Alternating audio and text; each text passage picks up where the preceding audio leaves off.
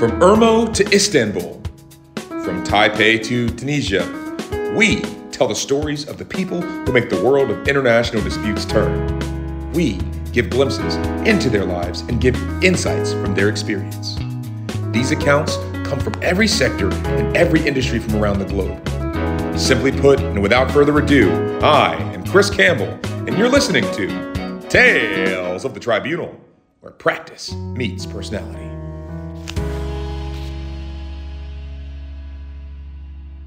Hello, and welcome back to Tales of the Tribunal. I'm your host, Chris Campbell, here to tell you another tale, another story from around the wide, wide world of international law, business, and dispute resolution. Listeners, it's great to be back here with you. And although it's now been a couple of days in each occasion, I want to wish a heartfelt and joyous holiday celebration for each of the following holidays. First, for our listeners in the Muslim world, a pleasant Eid observance, and, and for my American listeners, a liberty filled and restorative 4th of July celebration. Speaking of breaks, now is probably as good a time as any to advise that we'll be taking our usual August holiday hiatus, where we will take a month off to rest and recover and finish up the second half of the show starting in August. But before we can get there, we have an action packed July full of episodes to bring you for your arbitration listening enjoyment. And to kick off July right, let's talk about today's guest. If you're listening to this episode around the time it was released, I'm currently attending the 16th annual Conference of the Commercial Arbitration Center of the Portuguese Chamber of Commerce here in Lisbon. In recent years, I have had more and more opportunities to engage with the Portuguese arbitration community, dating all the way back to season one, where we had Felipe Carvalho on the show. And it's been an absolute pleasure getting to see firsthand how the community is developing and getting to know the personalities that are part of its foundation and part of pushing the arbitration community in Portugal forward. Our guest this week is one of those persons who is absolutely a name to know, not just in the Portuguese arbitration world, but in the international arbitration community more broadly. Her name is Sofia Martins. And aside from an active slate both as counsel and arbitrator, she is also the recently elected president of the Portuguese Arbitration Association. We had a chance to catch up with Sofia recently for a fun conversation that I think you're going to enjoy. So, sit back, relax, grab a cup of coffee and a pastel de nata, and enjoy my conversation with Sofia Martins, and we will see you on the other side of the show.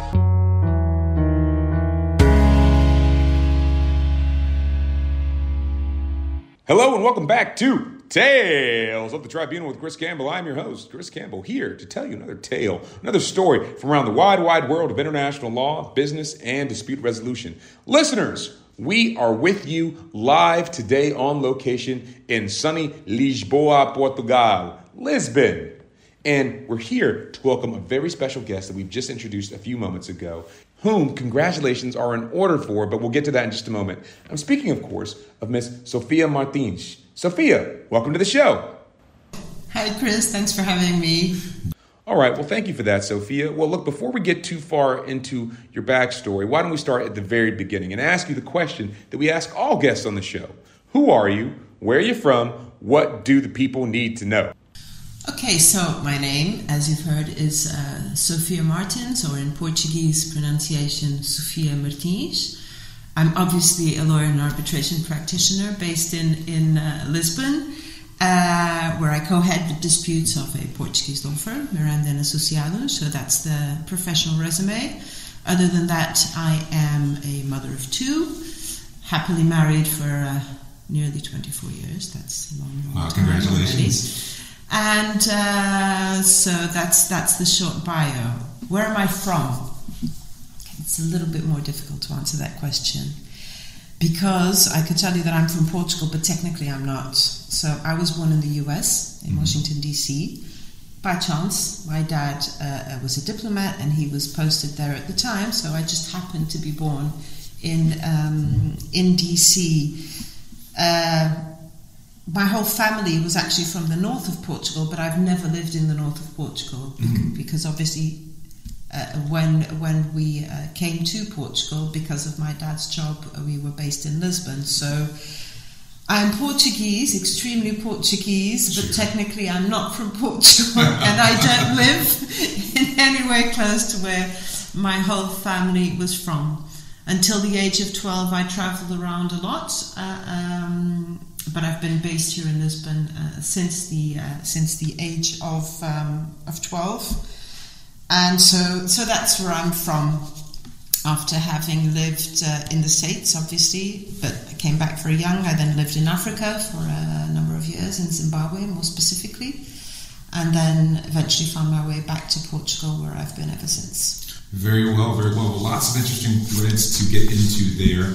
Um, but before we do that, um, like I alluded to in my read-in, congratulations are in order for uh, I think some of the news that broke just yesterday. You are now, uh, understand, the president of the APA. Is that right? That's correct. That's correct. Uh, and for the folks listening at home, what is the APA? So the APA is the Portuguese Arbitration uh, Association. It's a non-profit organization that uh, aims basically to foster the knowledge um, of arbitration as an alternative dispute uh, uh, mechanism.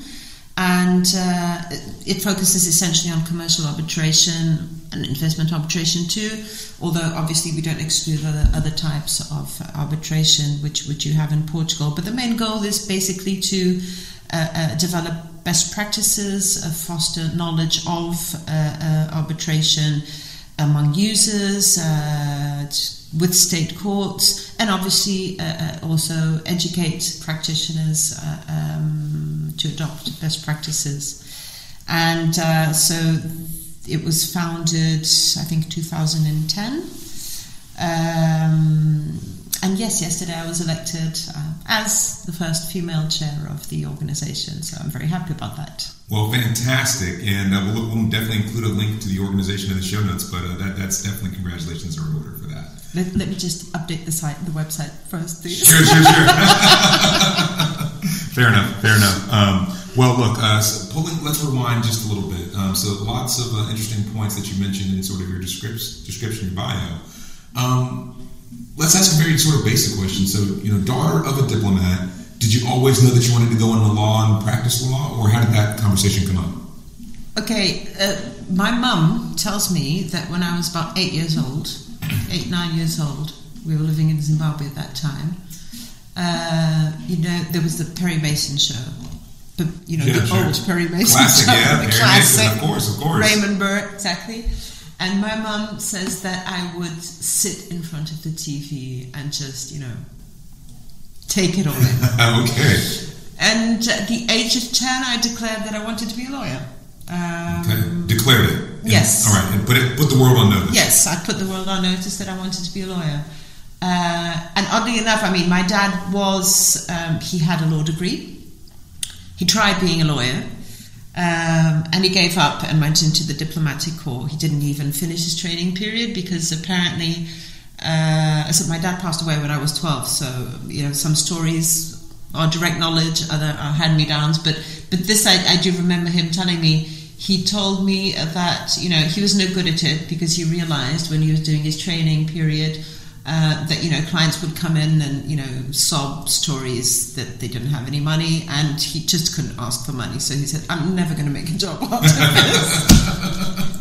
yeah. and, and, he was a man of the world so he decided to go another route but but I, I, I did have a passion for that and obviously i was very young probably didn't know exactly what being a lawyer is at the time, but but I did have that passion. So from then onwards, I steered my studies and everything into law, with a little exception. When I was uh, 14, 14, 15, uh, so in Portugal, where I did my education since the age of 12, um, when you get to what we call the ninth grade, you have to decide uh, uh to go into a specific area. So there's a sort of a bifurcation in, in, in high school. Um, you can go into economics, you can go into science, you can go into uh, human studies or art. And um, at the time, I had to, I mean, the obvious path was going into what we call humanities, uh, which was the direct path to uh, law, but you didn't have math. Mm, okay. And I was a great student at math. I loved math. I loved the logic. I loved the and so suddenly I got the shivers, and you know, maybe it's not law, maybe it's business management or something like that. Okay. And so I decided to take the hard way out, which was go into into economics. Okay. And then after the 11th grade, decide what I actually wanted to do uh, because that would keep more options open. So that's what I did. I did it the hard way. Um, I went in high school into economics. And then at the end of 11th grade, I had already decided that I did want to go into law. That was indeed my passion. So I had to take an extra exam just to get equivalences, and then I applied to law school after 12th grade here in Lisbon. Okay, and well, look, um, I, will just ask the next follow up question from there. From you know, young Sofia, the lawyer or the now lawyer to be, where does the international arbitration? How does that happen? Where does that come from? okay, that comes a bit later uh, because so I finished law school and um, I went to, to, work at a law firm, first as a trainee. I stayed there as an associate for about 10 years. And actually, the first time I heard about arbitration was there. Um, one of the uh, partners in that firm was appointed as a co arbitrator in, in, a very big case at, at the time. Uh, but we're talking 1996 when I started working. So 1996, arbitration wasn't a thing in Portugal. Sure. You didn't hear about arbitration in law school for sure. We just didn't hear about arbitration. If you think, I mean, the first arbitration law in Portugal goes back to 1986, so it was 10 years before that. There was a little domestic market, but very domestic, very far from what we consider to be uh, best practices today. Um, and, you know, it was essentially having a civil procedure outside of the courts. Um, and you know the notions of impartiality, and independence were still sure. very very vague. Let's put it that way.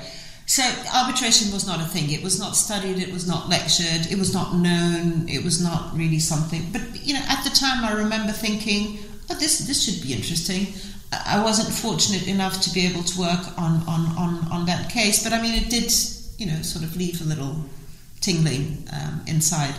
And then, uh, well, eventually I, I, left that law firm. I started doing a lot of litigation. Also, another step back. Back in the day, when I started working, you didn't have, like you have today, a specialization. So you weren't a disputes lawyer or a corporate lawyer, an M&A or corporate finance, whatever.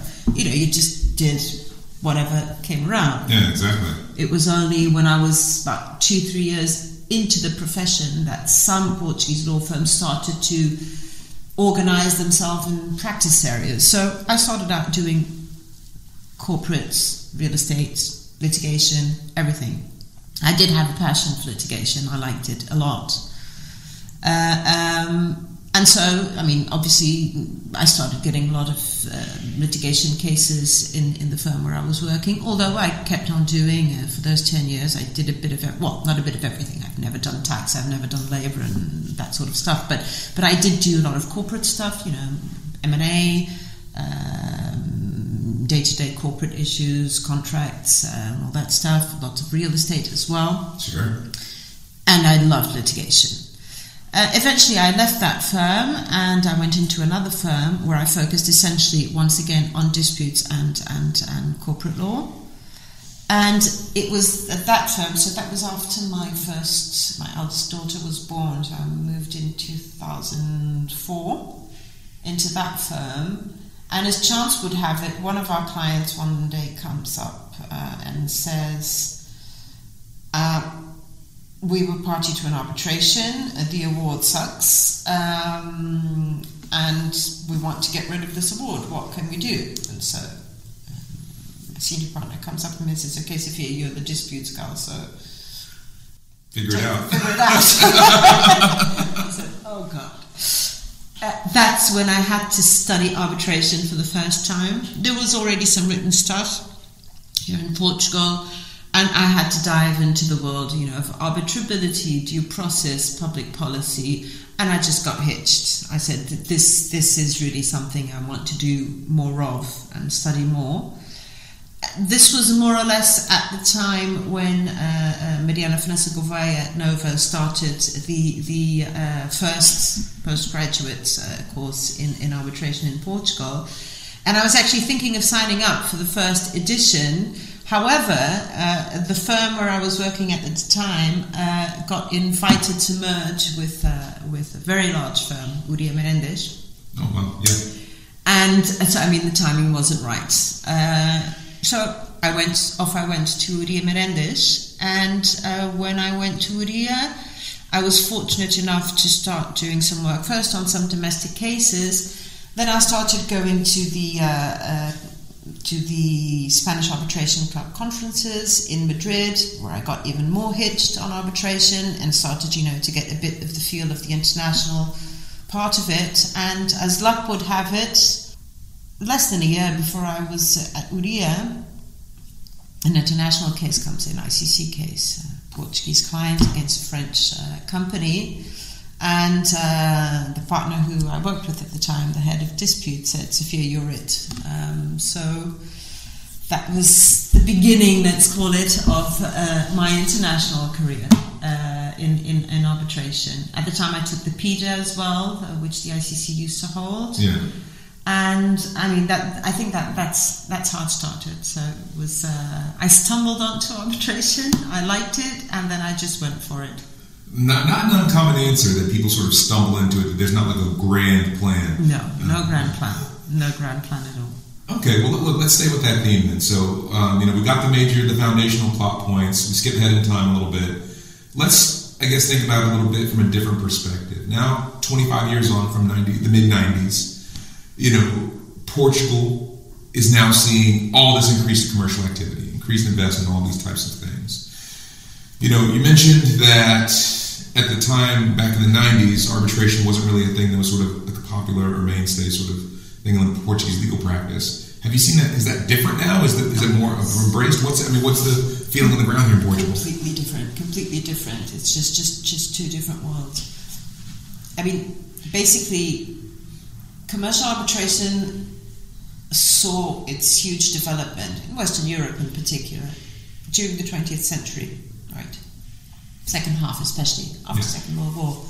Now, as it so happens, Portugal uh, at the time was under a pretty tough regime uh, until 1974, so that there was a dictatorship, and which meant you know arbitration doesn't thrive in dictatorships, as it turns out. As it turns out, so. Um, while you know the rest of continental uh, Western Europe was was evolving in that direction, Portugal was not. And, and as I, I, think I mentioned earlier, it was only in the early 80s that uh, that the first Arbitration Act was only produced, but it was still, you know, it was something that wasn't known. And Portugal was still very close to the rest of the world because one of the other aspects of the regime that we had for the most part of the 20th century was precisely, you know, we did we didn't do the rest of the world. It was just us and the and the colonies, which was an obscene thing. Um, and so the opening of Portugal to the rest of the world begins effectively in the 80s, uh, especially when Portugal becomes a part of the uh, then European Economic Community, today the EU. So that's when you start getting, you know, inflow from the outside and people start going abroad. That said, obviously in, in the 90s it was still it was still very early stages of that. Um, and so arbitration took its time to sink in. As I said at the beginning, although the old law was, was, was a good law for the time, it did have its shortcomings. Uh, and so from the early 2000s, some part of the, I don't know if it was even a community at that time, but I mean, at least some players started realizing, you know, that there, there were things that should be improved and amended which is actually when the Portuguese Arbitration Association comes up and was founded. So that was the beginning of a, of a small uh, community that you know wanted to do different things, um, and uh, and that's when the project for the new Arbitration Act comes up. Uh, it was actually drafted by the Portuguese Arbitration Association. It took a long time. There were about three projects because it went to and fro, to and fro. And as chance would have it, every cloud has a silver lining. Uh, Portugal got hit by a very severe financial crisis um, in 2011 after Lehman, so it was the aftermath of the international financial crisis. And uh, we had to be bailed out by uh, the European Union, the FMI, the Troika. And one of the items on the Memorandum of Understanding for the bailout during that financial crisis was you have to modernize your arbitration system. So the Portuguese Arbitration Association, yeah, we've got a project. we've submitted it to you like a couple of times, so um, it's been back and throw. Now let's go for it. And and there was you know tight timing because Portugal had to deliver to be able to get the funds. Sure.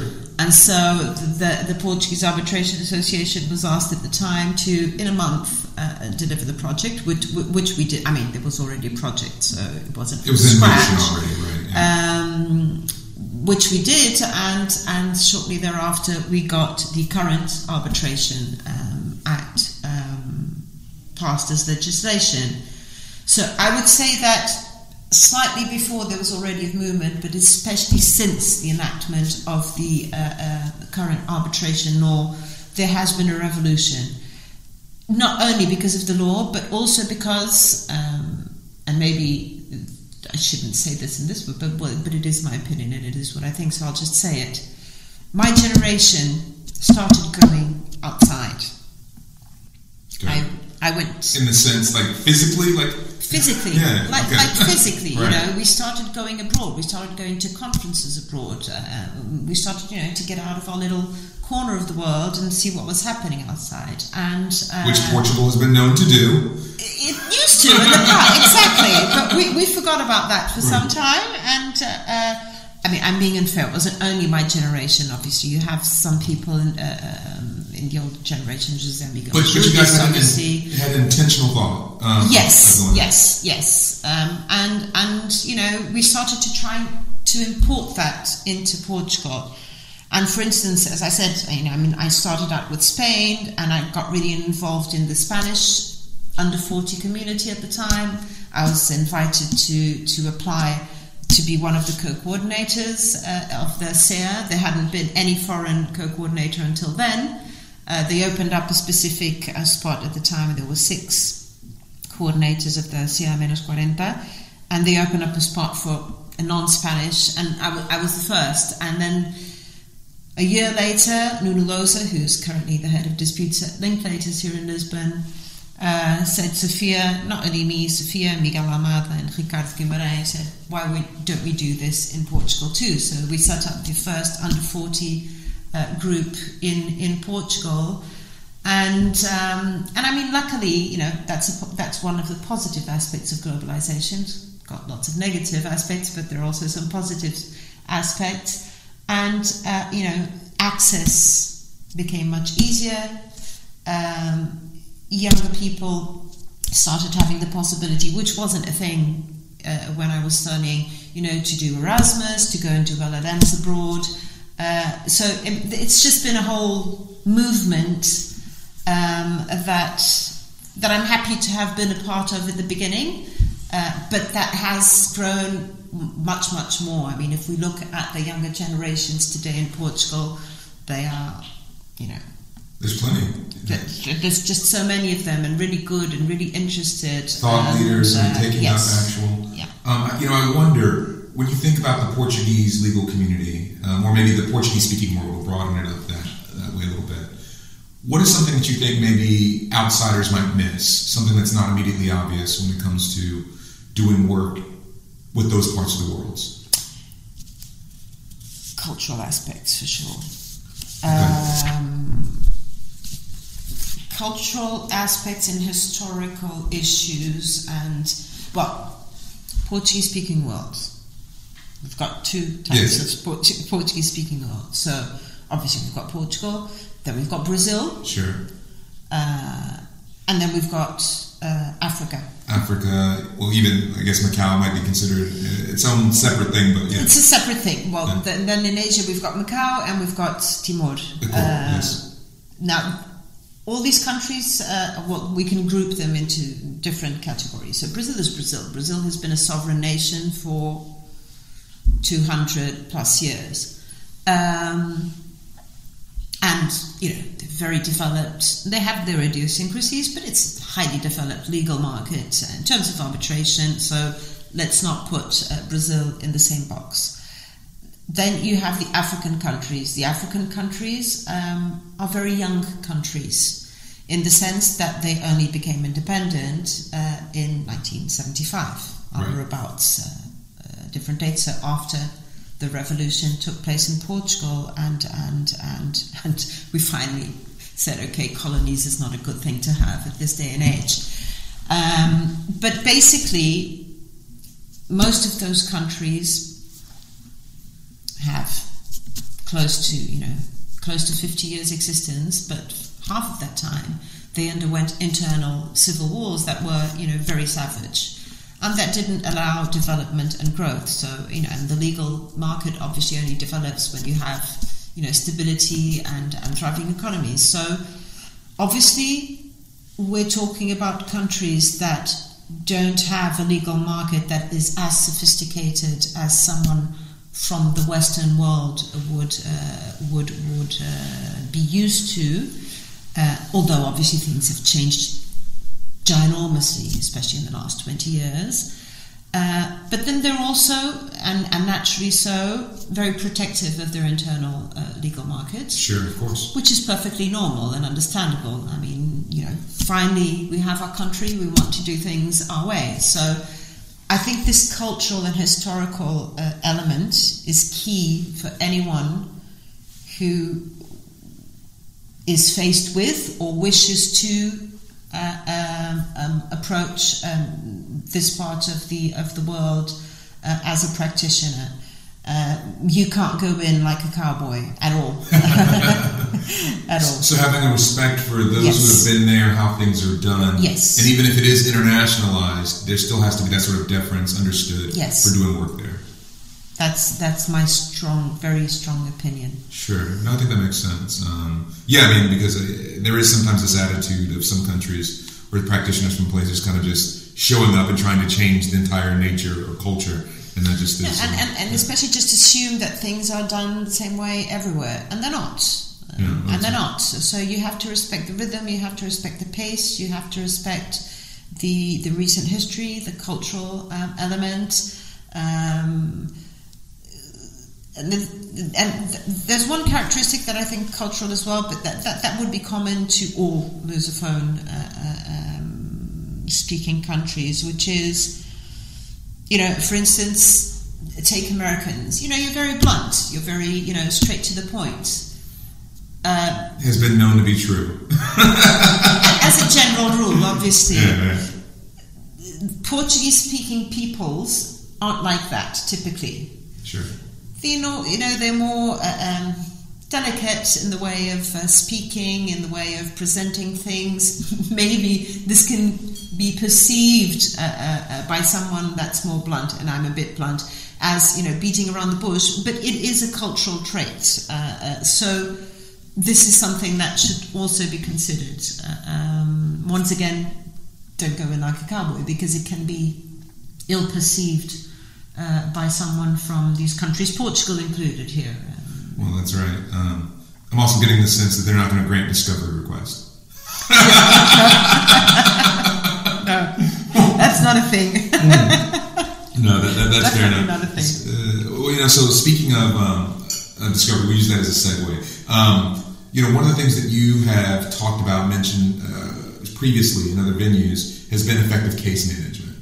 Um, you know, I wonder um, do you have any high level tips or pointers or thoughts that might come to mind when it comes to discussing how to effectively manage um, a case in the arbitration context? Yes. One, one, one growing uh, concern that I have, Chris, in all honesty, and, and now that I'm sitting more and more uh, often as, as an arbitrator, is the, the, the humongous dimension of some written pleadings. Mm. People have to start writing less. More concisely much more concisely. Mm. You know, you've got briefs that are 500, 600, 1,000 pages long. They're books. Yeah. I mean, if you want to get the tribunal's attention, you cannot write a thousand pages. Mm, yeah. I mean, I know there are cases that are extremely complex, but a thousand pages is a novel. Yes. How can you expect a panel of three arbitrators to? Well, first of all, you can't read it in one breath. I mean, you, you just can't. No. You just can't. And by the time you've reached page 1000, the detail that was at page 50, I mean, it's, It's it's gone. gone. It's gone. And what I also find is a lot of re- repetition. You Yes. know? Unnecessary. unnecessary repetition. And actually, I must say that once I started being an arbitrator, I became a much better lawyer. I think. Sure. I think because that that's one one of the things. You know, some lawyers have this issue. Well, if I repeat the same idea over and over again, it will stick. No, no, Yeah. it just gets boring. Yes. And they start to skip. You, just, You start yeah. to skip. Yeah. So if by the fifth time that you repeat the same idea, you have actually added a little detail that wasn't there before, the reader will just, you know, skim through it. It's, it, he's not paying the attention he or she should anymore. So, in terms of case management, I mean, I don't like as an arbitrator to impose page limits. But I do think that counsel has to be wary of the audience they're playing to. If they want to be effective, a thousand page briefs or 400 page briefs don't cut it. They honestly don't cut it. Um, it's, it's, a, it's a disservice to their clients. Well, I, I think that's true. Um, and, you know, some of my early mentors, um, when it comes to advocacy, have made that exact point that if you can't be concise, if you can't summarize your argument down to the main things. Now, there might be some things that you absolutely have to expound on. Exactly. Those are nuanced things, but the main plot points, the main reasons why your client should win or prevail, you should be able to do that, you know, page, two page.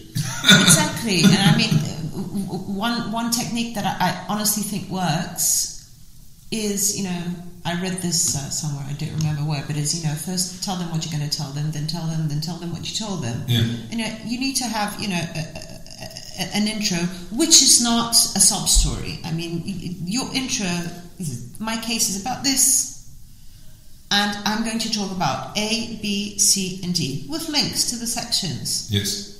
And then each section, you develop the idea. And then at the end, punchline conclusion.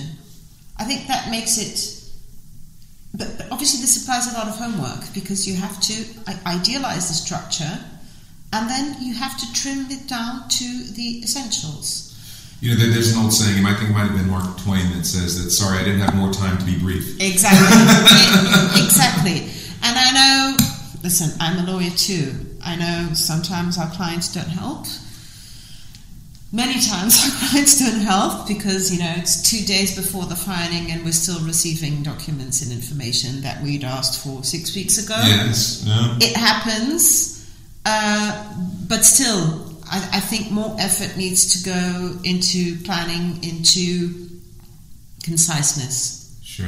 No, no, no, that's true. I mean, we'll look and I'll say from the client perspective, sometimes a document that you, as internal counsel, have asked for many times of your colleagues. Um, someone just came back from leave and they only had just now to turn it over and you get it, and it's still something that uh, takes time. But no, you're absolutely right. Um, there can be that tendency to get a little bit long in the tooth, but thinking about who's going to be reading it, how it's going to be interpreted, those are all critical. Especially when you have technical expert reports, which in turn have another 300 pages plus 500 pages of uh, uh, exhibits to the expert report. I mean, it's humanely impossible to retain every single detail. Um, so that's an additional reason why in your brief you have to be very, very uh, straight to the point. Well, that's right. And you know, one thing that you know I've seen being discussed at conferences more frequently um, is, is sort of the issue of, of early determination of issues, but really it's sort of the second case management conference or additional case management conferences that have come along. I wonder if you've seen that in practice. Uh, uh, ish. Uh, but that, that's another point that I wanted to, to, to go to because I, th- I think it can uh, be useful. And it's funny because of our, I've always said, you know, you know, civil procedure rules don't apply in arbitration here in Portugal because that, that was a thing many years ago. Now it's clear it doesn't. But there is one thing about civil procedure in Portugal that's interesting, and that goes a bit to early determination. and which you do see here in domestic cases, the parties asking for it, which is basically you have the written phase of the uh, pleadings, and then the tribunal is asked to issue an order, um, basically setting out the facts that are already non disputed Mm-hmm. and defining the issues to be discussed at the hearing. Which is a bit, you know, you can dispose of what you don't really. Do we need to go into the hearing and discuss everything? No, we don't. No, Obviously, right. we don't, Yeah, because there's there's so much stuff that is clearly non-disputed. Um, so I mean, you don't have to be as formal as you are in civil procedure in Portugal, but but I do think that it makes sense. Maybe not in all cases. In, in, in less complex cases, maybe it's not necessary, but but in, in specifically in, in more complex cases, I think you know once the written phase of the proceedings is over, it is an appropriate moment to try to streamline uh, uh, um, what the actually hot issues are, and where you have to focus from then onward. Disposing of you know factual issues that are common ground. Uh, uh, um, eventually deciding on bifurcation Yeah. could be a good moment to eventually decide on bifurcation of issues. So, yes, I, I think that's a technique that should be used more frequently than it is currently being used. Well, sure, because I mean, I think even at that point, that, that point in time within the lifespan of the proceedings, even if the parties don't necessarily agree on all of the common ground, it is an opportunity for the tribunal to say, okay, even if you don't agree, here's how we're finding me, on these yeah, points. exactly. Before we get to, you know, and maybe resolving some of those issues might in fact open up the lines of communication for settlement, um, make the party rethink how they feel about some of their other issues. You know, I I proposed an idea along those lines at the ICC conference in New York last year. Um, and while everyone said in concept they liked it, uh, almost all the lawyers are like, ah, I don't know if I want to do that That's true, but I, I will tell you one thing that I did in a recent uh, ICC case that I'm chairing. ICC has the terms of reference, which is a great thing. But lawyers and arbitrators have become lazy. Mm. I'm just putting it out there. And so what happens most of the time is that the tribunal prepares a draft draft terms of reference, and then you know just leaves two sections blank for the parties to provide their summaries. Now, what I've started doing some cases is, I mean, I need to understand the case, and many times, okay, you have very very brief request for arbitration and answer, so you know you just get the gist of the story. But sometimes you, you already have a bit of detail. And so what I've done, at least on, on, on two occasions, and especially this one, the more recent one that I'm remembering now, I already had a lot of information in the request, what- question answer, especially in terms of documents. So what I did was in the draft that I sent out, I said I, I included a section which was, you know, uh, um, factual background, mhm. where I basically looked at all the documents. I didn't reproduce what the party said in their said, look, this is what the document says, full stop, neutral. right, And then in the uh, uh, uh, parties' positions, I wrote what I believe to have understood from the parties' positions, and I sent out a draft saying, in those specific sections, the parties are naturally free to review, comment, and or replace if they so wish. sure, And I also sent out a proposed list of issues to be determined, which is something that you rarely see as well. Mhm. Obviously, with a caveat at, at present, and may be adapted throughout uh, the proceedings, and not all questions necessarily have to be answered, and others that are not listed now may come up. And at the case management conference, uh, and my co arbitrators weren't sure about that, but I managed to convince them and said, listen, we're not bound to this. If the parties say no, the parties say no. And at the CMC, both teams of counsel um, thanked the tribunal for having, uh, well, congratulated us on the understanding of the case to date Right. and thanked us for that work. And basically, uh, they, you know, they made s- slight suggestions to the summary of their respective positions. There's a little bit of discussion on some of the issues of the list of issues to be determined, but we ended up uh, uh, having a terms of reference, reference uh, with um, with the list of issues and with uh, common understanding of the parties of what the dispute is about and what of their respective positions are. And the parties actually thought, and, and they said this at the CMC, it's good to see that we have a tribunal that's actually read everything and understands the case. paying- paying attention, yeah. Paying attention. No, you know, they raise a great point. I think sometimes, um, as a legal community, there can sometimes be this notion that arbitration is just private court. You know, where you have the judge because it would maybe be inappropriate for a judge act in that in that way, um, depending on where the national court is. But at the end of the day, arbitrators are supposed to be helping the parties get to a resolution. And if it is the case that it has to go all the way through to an award, so be it. But if you can help the parties resolve the, their issue in a more efficient manner early on, where the, the parties can get back to doing their de facto business, I think that's a good thing. I mean, I'm not saying I can do this in every case. Sure, sure, sure. That case was ripe for it. Sure.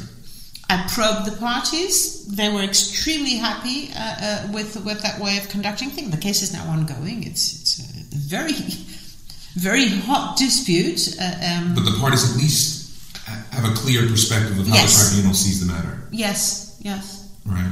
Which was aligned with what they had exposed in their uh, um, initial uh, written uh, submissions, a request to answer, and um, So, so that's from the tribunal's perspective. I wonder, as sitting as counsel, and this is something I think a lot of folks are, are constantly thinking about.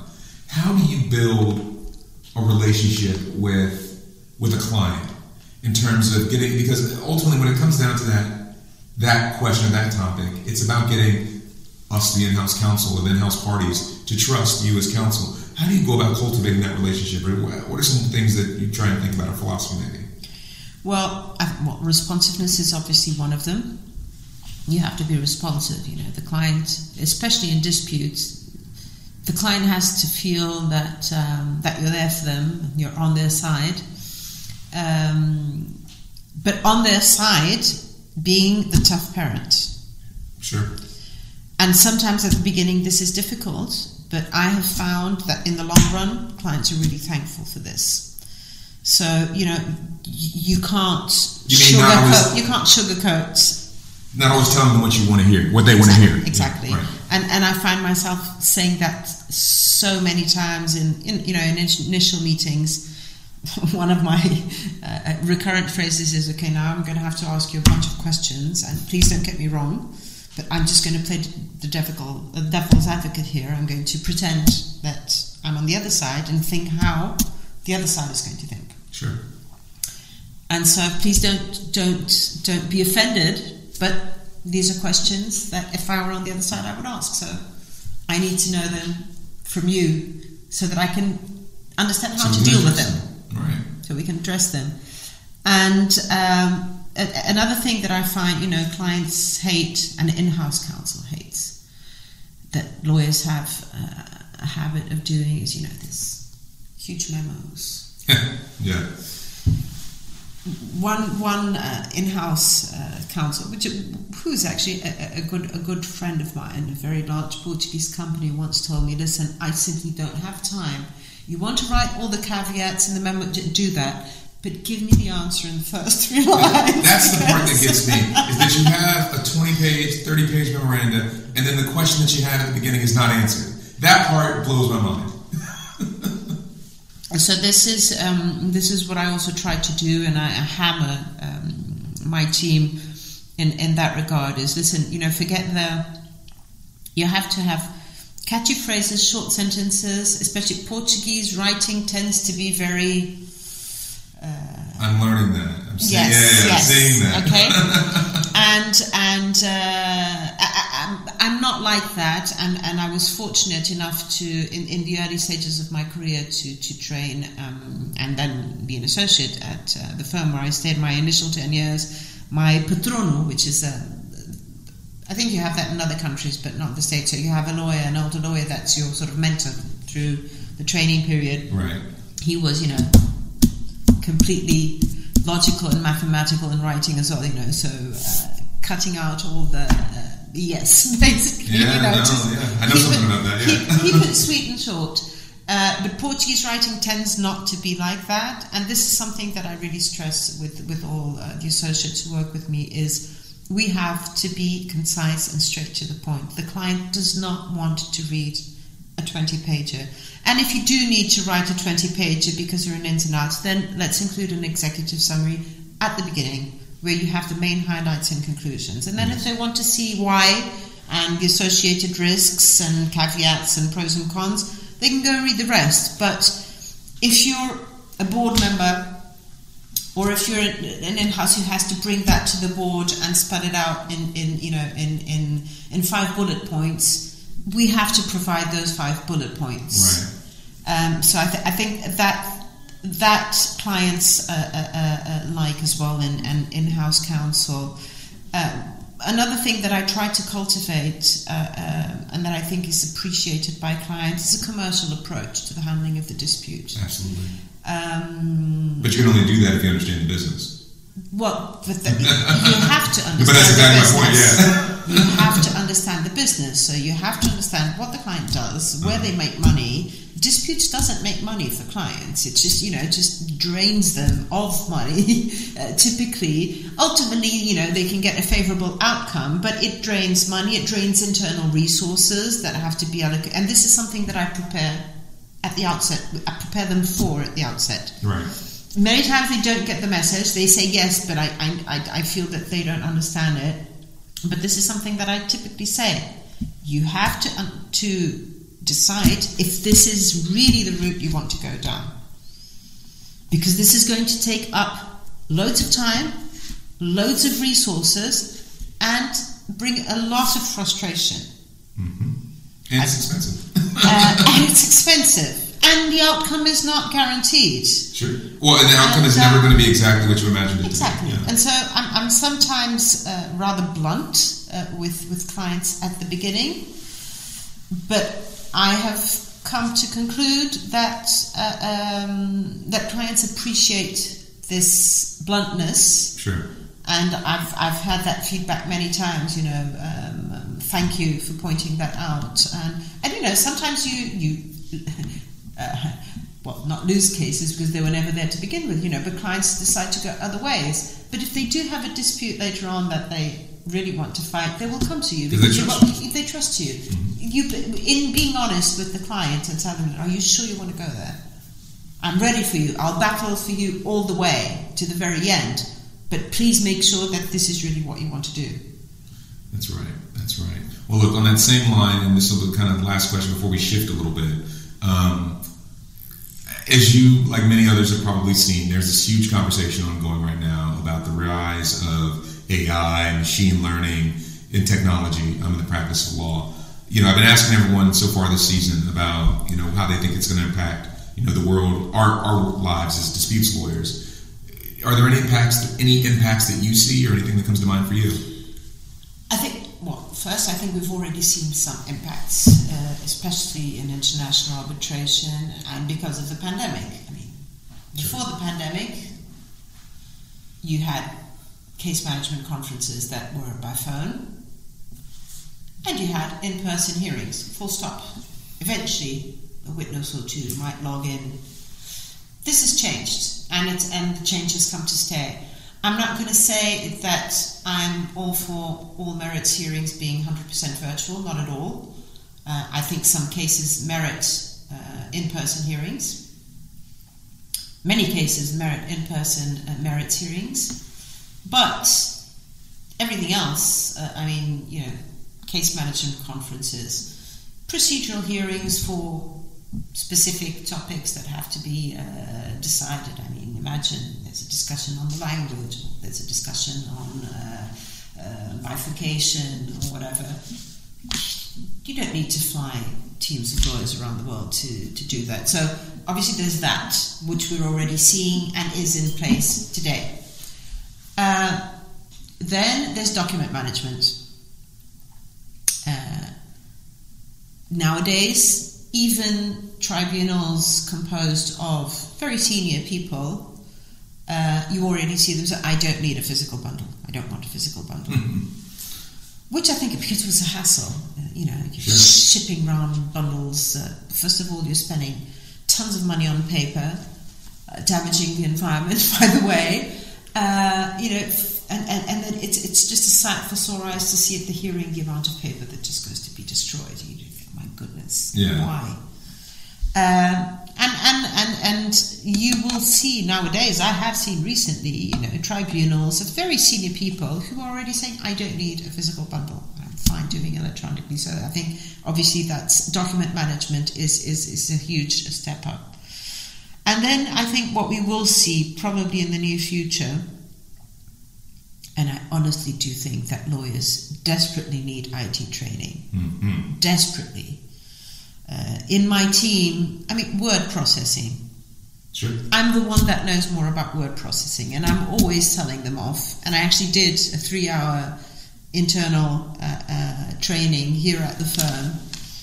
You know, because people just get angry at computers and don't try to understand how stuff works. And, uh, you know, using cross references, using the formatting the document at the very beginning just relieves you of so much stress at the end. So, one, I think lawyers have to become more IT savvy in the basics. I'm talking about word processing, not anything else. But going back to document management, I think you already have softwares which help you organize documents. That's a huge leap. And if all lawyers don't start realizing that this type of software is out there and the amount of time it saves, certain teams will obviously become more efficient than others, and those who lag behind will will will will will start losing work because they're not as efficient and they will ultimately uh, be more expensive or they will lose money. And they will be working for much, much uh, lower fees uh, and having the double amount of work. Uh, and I think what we might start to see in the near future, I mean, you know, ChatGPT. Yes. I think there's always going to have to be human touch, but there is already software out there, and I think it's going to be de- developed that will, for instance, allow you to have a draft of the timeline of the facts, factual chronology of the case. Yes. Yeah, that, that's. We're not far from that. We're not far from that. You know, you chuck the documents. The, the and the, the IT is going to sort out chronology, brief summary of contents of the document, and basically you'll have half of your Yes. factual background. Obviously, then you will add in the little adjectives that you want to add, and uh, you know the non-neutral expressions that, that you want to use to advocate your case. But but th- this will be, be groundbreaking because what you have now is you know chucking three boxes of paper uh, on a junior associate and telling okay organize this and then prepare me a, a, a Word document or an Excel spreadsheet with the chronology of, of, of the case. I think AI is going to get there very quick. Yeah, I think you're right. Um, I think that at the end of the day, it's the time. It's the time savings. Um, and I think that that's the question that that's going to change how law firms have to build, have to uh, model, and that's going to ultimately change how the whole industry works. Um, okay, listen, uh, we're going to shift a little bit um, to make sure that uh, you know our time is skipping right by. Um, this is a question I love asking folks. When you think back on, and you mentioned some of this at the outset of our conversation, on some of the, the guiding influences or mentors, role models, anything like that, can you think back on who some of those folks might have been or what some of those pivotal moments might have been for you um, in your career so far? Well, in terms of arbitration, arbitration, I can't tell you that I have had a mentor or a role model because of how Sure. I got there, as, as I explained. Obviously, there were people that were important uh, um, throughout uh, my career, uh, but I, I, wouldn't say with a specific focus on arbitration. Well, one person that I must say has always been there and will be and is my number one fan and supporter is my husband, who has nothing to do with arbitration. Aw. But he is a rock. He's uh, solid as a rock, very blunt, uh, very smart, and um, he's my number one fan. So, so I think with, without my husband being who he is, I wouldn't uh, have the career I have today. Sure.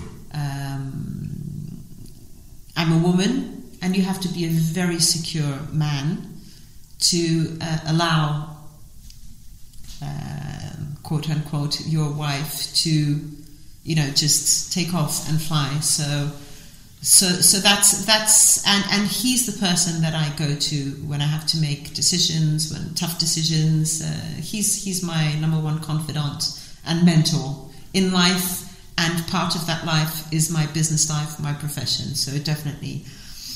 And then obviously I had I had some people uh, along the way who who brought me to where I am today as as a professional, and obviously also as a human being, but. Uh, I've, I've had positive influences, thank goodness, in all the places that I've worked at. Um, and even outside uh, my specific workplace, I mean, I was lucky enough to find people uh, uh, in the arbitration community that thought, okay, okay, here is a young lady who is bright and who is going places. Let me give uh, you know give give a leg up because she deserves it. Um, so it's difficult to point out uh, names without being unfair to others that I that I wouldn't say. But I mean, in Portugal. I, I would obviously have to mention Tito Fonte, who was uh, the partner, head of disputes at Uría when I was uh, there, who loved to see his people uh, fly, and and uh, obviously he was he was very important. José Miguel Júdice who, who, with whom I've never worked. But uh, one of the, the foundational folks. Yeah, he, yeah, he's definitely one of the foundational folks, and and he was the one from the older generation that very clearly saw if we want to bring Portugal into the first world, we have to show off our uh, younger generation, and, and he did that. And he did that. He did that not only with me, with with other people, but I will be forever grateful uh, to him uh, for doing that. Well, Júdice is coming by the show later this season, so we'll make sure to, you know, I can mention, hey, you know, you got, you know, people that appreciate stuff that you did, and I'm sure he'll have a lot to say about that. yeah, no, he's, uh, he's, uh, he's, uh, he, he, he is uh, one of the people that is uh, more responsible for having brought us to where we are um, today. And obviously, there were other people who I worked with. As I said, my patrono, when I was a baby lawyer, uh, you know, was the one that taught me how to write in a concise manner, for sure. sure. sure you know, sure. I would come, you know, very proud with a six-page application, and he would trim it down to two pages, you know. Sure. And back in the day when trimming down was on red paper, ink, yeah. yes, red ink. and I remember the first thing that he gave me to first day I thought I thought he was joking. Mm. Honest to God, I thought he was joking. Um, he called his secretary um, and said, "Luch, can you bring the file of Mrs. So and So to Sofia?" He's like, "You try." He says, "Okay, now I want you to pr- prepare the written pleadings for the Supreme Court." Honest to God, I thought it was a joke. I thought it was a joke. Yeah that I realized it wasn't, uh, that I stressed a lot, and, and then I did my best, and then I sat down with him, as things were at the time. And, you know, I had to sit down while he read every single line and crossed out. And I think, you know, the top part, which was the name of the plaintiff, the name of the respondent, the court, that was, that, that, that, that, that was okay. Everything else was probably scribbled and scratched out. Um, but I mean, but that's how you learn. That's how you learn. Uh, so he, he was very important also in teaching me how to present and how to write concisely and effectively, for, for, for sure. No, absolutely. I think that makes um, all of that makes a lot of sense, and um, and you know, I think uh, those just sound like great influences on your early career. And on to this day, you still have lessons that you learned from that. Oh yes, for sure. Um, keeping well, shifting a little bit again. Um, what are you reading right now? What's on your bookshelf? Okay, uh, when you get to be a middle aged woman like I am now, everybody gets annoyed when I say this, but technically that's what I am. Mm. I'm turning 50 this year, so I guess I guess that's middle Congratulations, yeah. Well, I'm not sure about that. uh, so, what, what, what I find nowadays, Chris, is you know between being you know a lawyer, an arbitrator, head of disputes at a firm, mother of two teenagers. You're not there yet, but you will understand what I'm talking Someday, about. yes, yeah. When you have teenagers, you'll know what I'm talking about. Uh, I used to be an intense reader, and, and nowadays, you know, and you just read so much work that sometimes it gets a bit challenging. So I read less than I used to, mm-hmm. But what I must, what I will say is that I'm a sucker for uh, for historic novels. I Yeah. love reading about history and historic uh, novels in particular, which have a mix of you know uh, uh, a story, so it's not uh, necessarily. So it, it, it helps you take your mind out of serious, serious things, but at the same time, it gives you historical information. I love history, so anything that is historical, I really like, and I like uh, reading biographies in that sense as well. Uh, um, and and and diving into that, I'm actually reading slowly, uh, quite slowly, but I am reading something that is actually a little bit of work related, which is the. Um, the Three Ages of International Arbitration by Mikael Schinazi, who was who I was asked to to host a couple of weeks ago here in Lisbon at a lecture, and I just thought, you know, that the the the, the topic was so fascinating that I bought the book and I am slowly um, reading it. Okay, no, that's great. That's really cool. And we'll have to tag that in the show notes. That, that's really good. Um, how about music? What kind of music are you into? Uh, I'm very eclectic, uh, so I, I sort of like all types of music. Any favorite artist? I mean, not really. I just, you know, I just love listening to music, and, and nowadays with, with, with, with two teenage kids, you may imagine. Yeah. Uh, uh, I mean, obviously, I'm a sucker for '80s music because that's my generation, and it was the best music ever. Okay. Uh, which my kids also actually think. You know, Yeah, it's funny because I. But there's like this revival right now that's going on. There right? is. Yeah, yeah, yeah. It wasn't us. I mean, we didn't impose that on them at all. No, but but there's a lot of suddenly, suddenly I find my daughter, you know, all about you know the eighties bands. Music and even the How fashion. do you know though. that? You know, you see How people. do you know that? people in my, my, my younger siblings generation, you know, these Gen Z are coming around with the shoulder pads and, you know, some of these jeans, and I'm just like, okay, what? What's, ha- what- Yeah. what's going on? I mean, fashion-wise, it wasn't the most amazing decade, but yeah, it's coming. Anyway, so I mean, I'm very eclectic, from musicals to hard rock. Um, I love everything, and I love dancing and singing. So, um, Okay. so I mean, if you invite me for karaoke, I will go. I know it's a bit corny, but but We, uh, we've been talk. A few of us have been talking around this arbitral karaoke thing. We're going to make it happen. Um, I'm in. all right, well, that's, that's got to happen. That's got to happen. Um, I'm in. Let's say, and it's probably one of the last subset of questions we have here. Um, if you were approached by a current student, recent graduate, someone looking to make the shift into the field, um, what advice would you give them about trying to break into international arbitration? I would tell them studying is not enough. True, that I is mean, true. You know, you can do LLMs, you can do conferences, you can do everything, but it won't cut it. Um, you have to put in the hard work. And, and, and the hard work means uh, uh, from A to Z and doing everything. You know, you have to be the person who gets the three boxes of documents and sorts through them and organizes them and makes sense out of them. Uh, and that's long hours, it's hard work. Uh, but you'll never be a good lawyer if you don't do that. Uh, you'll never know how to handle a case if you don't go through all those stages. Nobody is born an international arbitration practitioner, uh, tier one. You have to go through the motions. Like in everything in life, you have to grow up uh, in the profession. Uh, obviously, training is important. Uh, you don't need to have training to get to the profession, as I didn't. Uh, not, I mean, obviously, I trained along the way, but I didn't have specific training when I started working on on, on, on arbitration. Um, and I'm happy that nowadays younger generations have access to all that because they have a leg up. But that's not enough. Uh, uh, you need to put in uh, the work, and that means long hours, and that means I know this, especially for the younger generations, is uh, is not politically correct. But you know, if the filing is on Monday, you're going to have to work through the weekend with all, in all likelihood. Uh, you know, Yeah, no. I'm sorry, but it is what it is. Um, Well, we're right, and I think that. and, and I will be there too. I'm not at home Yeah. enjoying my weekend while the junior associates are, are going through the you know the paper motion. But you just you just have to do. Um, there's no magic wand, as I usually say. These you know this isn't a sprint; yeah. it's a marathon. So you have to endure. You have to um, to run at your pace, keep it up, and you'll get there.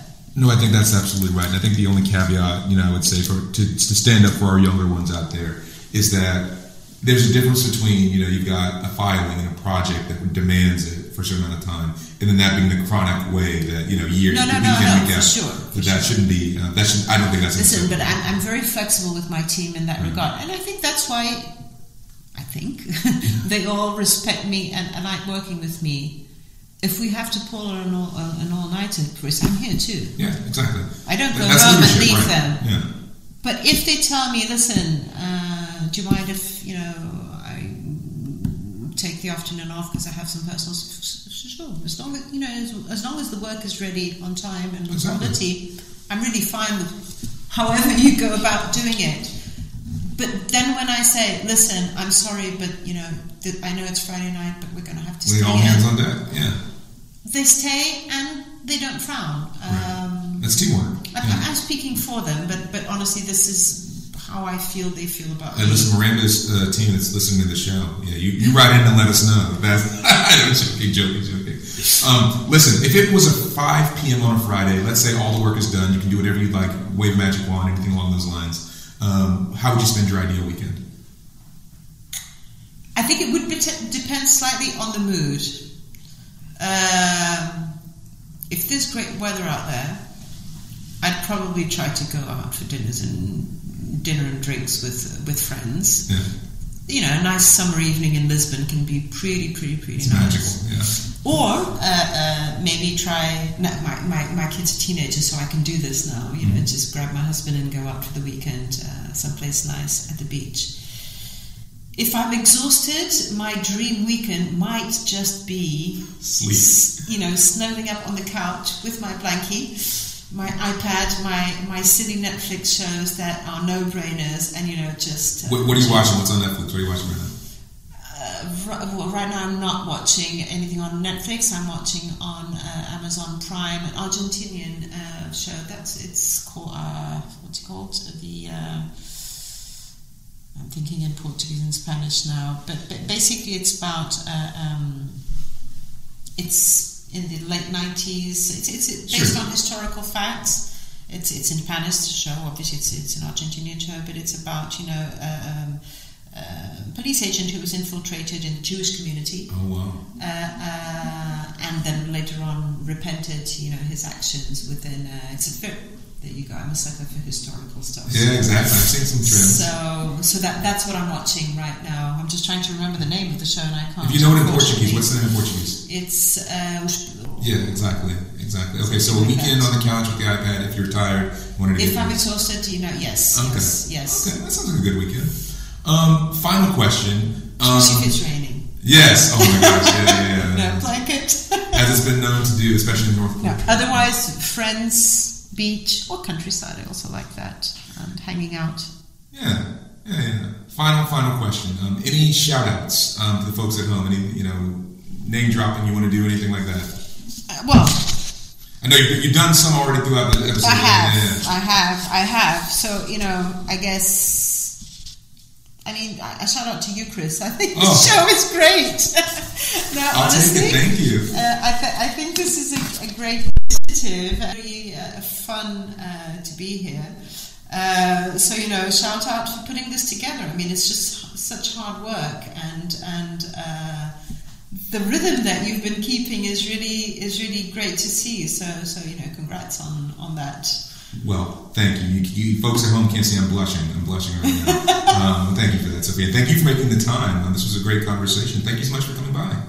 Thank you, thank you for having me. Great. You want to sign us off? Uh, yes, so I am Sofia Martins, and there's no disputing it. You are listening to Tales of the Tribunal. Thank you so much, and we will see y'all next time. So, there you have it. Another fast but fun conversation. As you likely picked up, because of her experience in multiple jurisdictions and being involved with arbitrations in Portugal across generations, Sofia brings a unique perspective and was an absolute delight to talk with. A couple of notes before we get out of here this week. There has been a ton of news and developments ongoing in the arbitration world this summer, which is frankly a really terrible time for Disputes Digest to take a short break.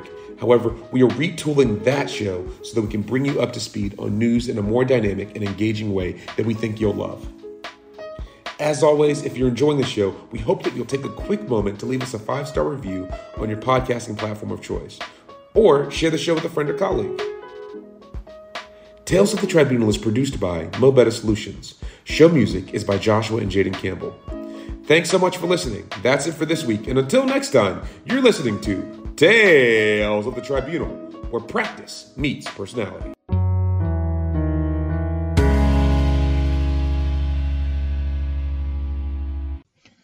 None of the views shared on today or any episode of Tales of the Tribunal is presented as legal advice nor advice of any kind. No compensation was provided to any person or party for their appearance on the show, nor do any of the statements made represent any particular organization, legal position, or viewpoint. All interviewees appear on an arm's length basis, and their appearances should not be construed as any bias or preferred affiliation with the host or host's employer. All rights reserved.